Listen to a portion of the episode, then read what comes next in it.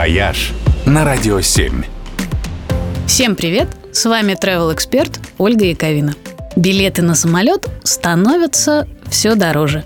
За прошлый год по официальным данным цена на перелеты по России выросла на треть, а билеты за границу подорожали порой в два с лишним раза. При этом у всех авиакомпаний появились безбагажные тарифы.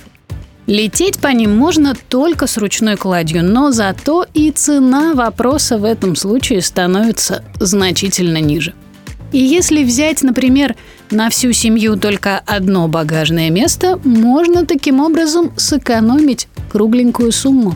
Ну, а если вы летите в одиночестве, придется учиться обходиться малым. Но это не так сложно, как кажется – Существует универсальная формула для сбора в дорогу, которая позволяет взять именно такое количество вещей, чтобы их было не слишком много и не слишком мало.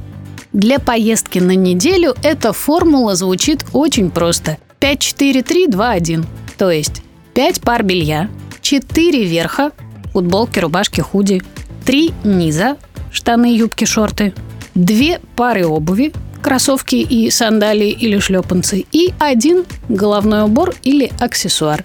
Такого набора вам хватит на все случаи обычной курортной жизни, и его вполне можно уместить в кабинный чемоданчик. Разумеется, формулу можно менять под ваши обстоятельства, добавлять к списку платья, купальники или теплые жилетки при необходимости. Но сам базовый принцип понятен, и он работает. Это я вам подтверждаю как профессиональный путешественник.